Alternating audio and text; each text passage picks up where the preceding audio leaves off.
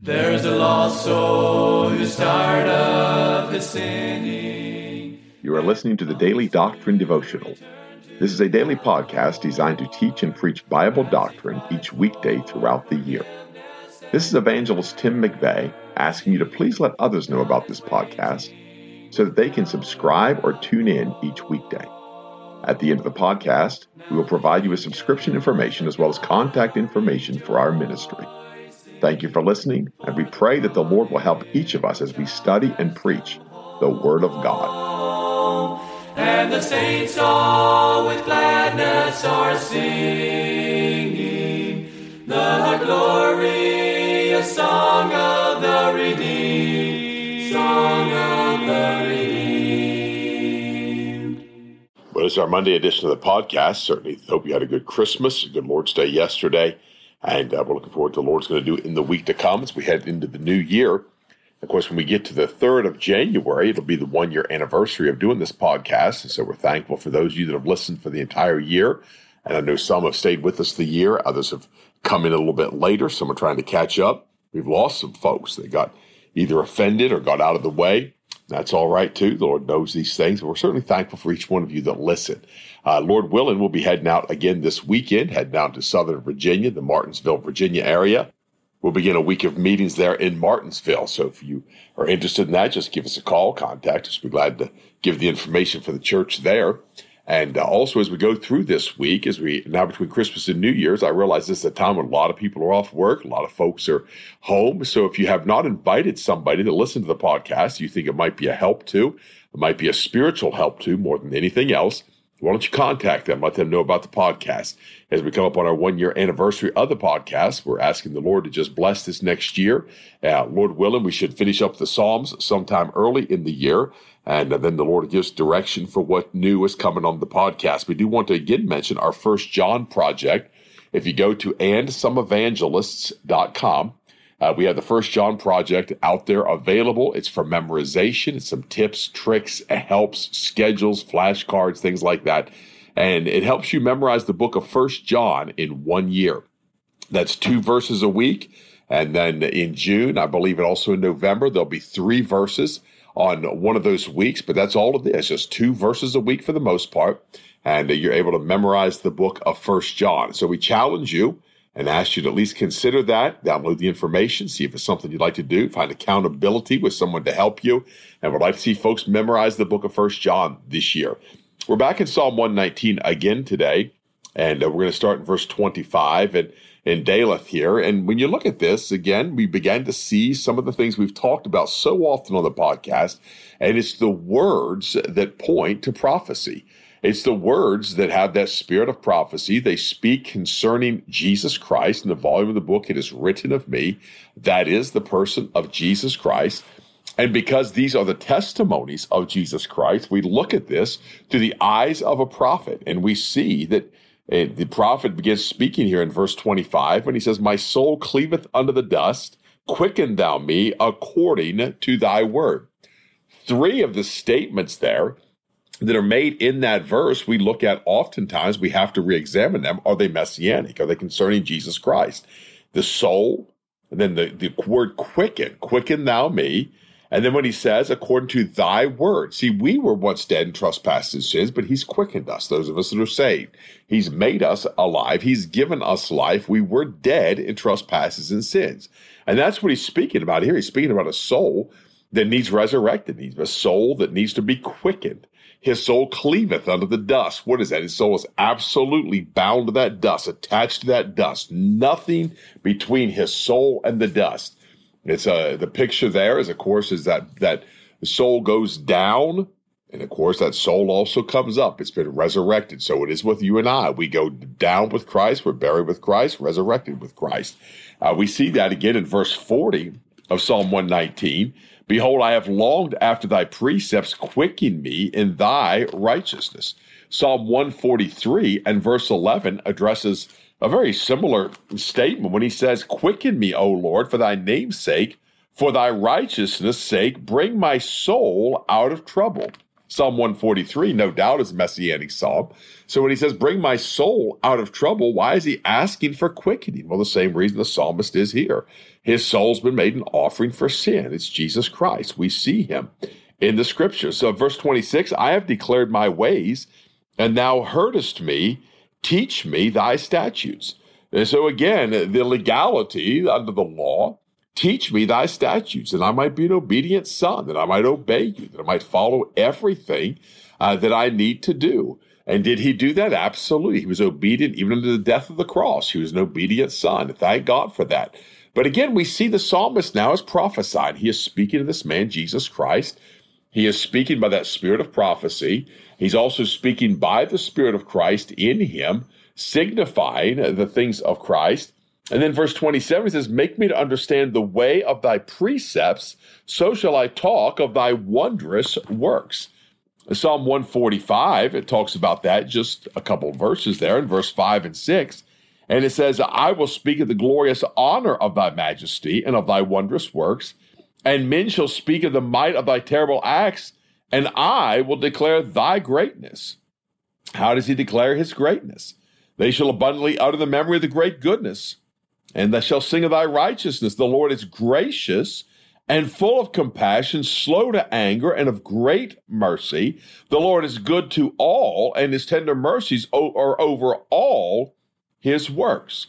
So he's going to speak of what the Lord has done. Now we find out later on in the seventh verse of this section, we find out that, in course, I believe it's speaking of Jesus Christ, but it's of his testimony. That's what he speaks of. The wondrous works of God are his testimony. He's speaking of what the Lord has done. And so when he says, Make me understand the way of thy precepts, so shall I talk of thy wondrous works. He's testifying what the Lord has done. And then he said, My soul melteth for heaviness. And again, that's one of those key words in the Psalms. And when I started this study of Psalm, uh, Psalm chapter six, the first time I saw the, my soul in there, and I began to really look at that through the Psalms, and more and more I realized when he talks about his soul, very rarely, if ever, does the psalmist mention his own soul. He is prophesying, he's speaking of Christ. It's not a dogmatic rule. But at the same time, it's a very applicable rule. So when he says, My soul melteth for heaviness, strengthen thou me according unto thy word. So I cross referenced a couple of places there, and it's something I've used often on the podcast, but I believe because it is in the volume of the book, as you cross reference this in Psalm or in Job, rather 16 and verse 13, his archers compass me round about, he cleaveth my reins asunder, and doth not spare. He poureth out my gall upon the ground. Well, that's when his soul cleaveth under the dust. Because well, he has he's poured it out. It's been emptied out. It's cleaving it asunder. And so he's poured it out upon the dust. And saw Isaiah rather 53, again, a passage we often use on this podcast, and I'm not shy about using this. Uh, our pastor used this Sunday morning in his message on Jesus Christ, on the body of Jesus Christ, that Holy One of God. In verse 10, yet it pleased the Lord to bruise him. He hath made him to grief, when thou shalt make his soul an offering for sin. He shall see his seed, and shall prolong his days, and the pleasure of the Lord shall prosper in his hand. He shall see of the travail of his soul. When it's the travail of his soul, when it's made an offering for sin, when it's been cleaved asunder. And it is that picture, of course, that burnt offering, that peace offering that kidney kidneys, the caul above the liver, the fat above the kidneys, all that is taken out and is taken to a separate place and it's offered, it's removed from the body and offered separately. That word reins is literally translated in, in some Hebrew circles, and I'm, I'm not an expert in this, but I had an expert tell me this. It literally is translated oftentimes kidneys. It's the internal part. And so he shall see the travail of his soul. Why is his soul travailing? Because it's been offered. He said, It shall be satisfied by his knowledge shall my righteous servant justify many, for he shall bear their iniquities. Therefore I divide him a portion with the great, and he shall divide the spoil with the strong, because he hath poured out his soul unto death. What did our psalmist say in Psalm 119? My soul melteth for heaviness. What happens when something melts? It can be poured out. What did he pour out in Job 16? His gall was poured out upon the ground. That's the caul above the liver. That's the internal portion of that offering. And so he goes on and speaks, I will divide him a portion with the grace to divide the spoil with the strong, because he hath poured out his soul unto death, and he was numbered with the transgressors, and he bare the sin of many, and made intercession for the transgressors. So Isaiah 53 is a key to a lot of the doctrines of the soul of Jesus Christ. Because we see in Isaiah 53, his soul's an offering for sin. We see the travail of his soul. And then we see him pouring out his soul unto death. He goes on in verse 29 and says, Remove from me the way of lying and grant me thy law graciously. I have chosen the way of truth. Thy judgments have I laid before me. Why? Because God's judgments are always right.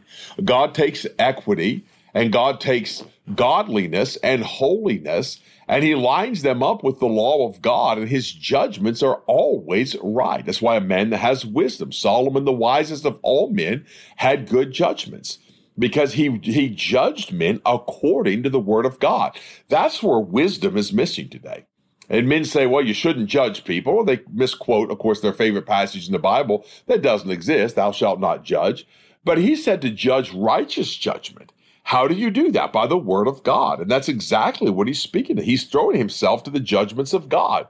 You and I, when the, the great oppressor comes to us, the great tempter comes to us, the accuser of the brethren, Satan comes to us and accuses us, what can we lean on? We lean on the judgments of God because we know that in his son, Jesus Christ, those of us that know of a certain we've been born of God, in his son, Jesus Christ, he's birthed us into his son. We've received the spirit of adoption whereby we cry, Abba, Father. And because of that, we have the confidence to say, I know that I belong to him. I know I'm a child of God. These things are right unto you that you may know that you have eternal life. And how do you do that? Because of God's judgments. He's going to take the word of God and he's going to judge us according to his word. And that's what the psalmist here is clinging to. Thy judgments have I laid before me. Then he says, I have stuck unto thy testimonies O Lord, put me not to shame. Now, we've waited to get here to use this mention of those testimonies, but Revelation chapter 19 speaks of those testimonies. And in verse 10, he says, I fell at his feet to worship him. And he said unto me, See thou do it not. We're in Revelation 19, verse 10. And he said unto me, See that thou do it not. I am thy fellow servant and of thy brethren that have the testimony of Jesus. There's a colon there. Worship God, colon. For the testimony of Jesus is the spirit of prophecy. So, how can the psalmist here prophesy of Jesus Christ? Because he has the testimony of Christ. And therefore, that holy man of God spake as he's moved by the Holy Ghost. He signified this by the Spirit of Christ. But then also, the Word of God says the testimony of Jesus is the spirit of prophecy. So that absolute truth that's in Jesus Christ is that spirit of prophecy. And so uh, let's read it like this. Let's take out those colons and worship God. Although not to delineate from the word of God, we need to worship God. But without those colons, it reads like this. And of thy brethren that have the testimony of Jesus, for the testimony of Jesus is the spirit of prophecy. And so he tells us that's his testimony. That's the testimony. That's the truth. That's the eyewitness account. That's the written account of Jesus Christ. And it's written in the Psalms. Only God can do that. Only God can give an eyewitness account to the future. Only God can give a testimony of that which is to take place. Only God can give us an absolute, holy judgment, holy word, and by the Spirit of Christ, signifying the death that Jesus Christ would die, the sufferings of Jesus Christ. Only God could do that in the future. But that's exactly what he's done. And right in the midst of that, inside of those colons, it tells us this worship God. And if we can wrap our minds around this passage, and understand that that is the testimony of Jesus Christ. Every man that had that spirit of prophecy, it was the testimony of Christ. He didn't speak of himself, he spake of another. That's why for prophets, prophecy didn't come true. He wasn't a prophet. You don't fear him. Why? Because he's not speaking by the Spirit of Christ. He doesn't have the spirit of prophecy. He doesn't have the testimony of Christ. He knows nothing. But when you know him and have that spirit, and you can testify of Jesus Christ according to the scriptures. And I recently made the statement I said, I believe that all saved people can testify by that spirit That is the spirit of prophecy. It's in every believer. Why? Because it's a testimony of Jesus Christ. And in the believer is the testimony of Jesus Christ. That's what John had. People say, well, just because John was a prophet. No, John was a believer. That's what he had. And every child of God has that spirit within them, and they can boldly speak of Jesus Christ and they can prophesy. Hey, we can prophesy the future. Now that bothers people. They say, oh, you can't prophesy the future. Well, we can. I just prophesied what's going to take place in Revelation 19. I can prophesy out of the Thessalonians when I say, Behold, I show you a mystery. We shall not all sleep, but we shall all be changed. I can prophesy earlier in Thessalonians where he speaks of he that letteth will let until he be taken out of the way. That's a future event. That is prophecy. It's speaking of Christ. It's the testimony of Jesus Christ. So he says in verse 31 of Psalm 119, I have stuck under thy testimonies, O Lord, put me not to shame. I will run the way of thy commandments when thou shalt enlarge my heart. So he says, I'm going to run in the way of thy commandments. That's God's way. That's the commandments of God are God's way. The words of Jesus Christ are God's way. Jesus Christ indeed is the Son of God. We have in the same spirit of faith. Therefore, I believe, therefore have I spoken. I pray it's been a help if we just just done a little bit messianic psalms here in the middle of Psalm 119 and tried to magnify the person of the Lord Jesus Christ. Have a great day. There's a lost soul who's tired of his sinning, and he longs to return to the Lord as he cries for forgiveness and mercy. God is waiting. You have been listening to the Daily Doctrine Podcast with evangelist Tim McVeigh. For correspondence, please contact us through our website andsomeevangelists.com and use the contact form to connect with us. You may also subscribe to the podcast through our website or search for Daily Doctrine Evangelist Tim McVeigh on iTunes, Google Podcasts, Spotify, Audible, or Amazon. To write to us, please use our church address, which is Manasseh Community Baptist Church, 70 Back Hollow Road, Blain, Pennsylvania 17006. Thank you for listening, and we pray that the Lord will help each of us as we study and preach the Word of God. Don't forget to subscribe and tune in tomorrow. And remember to look up, for your redemption draweth nigh.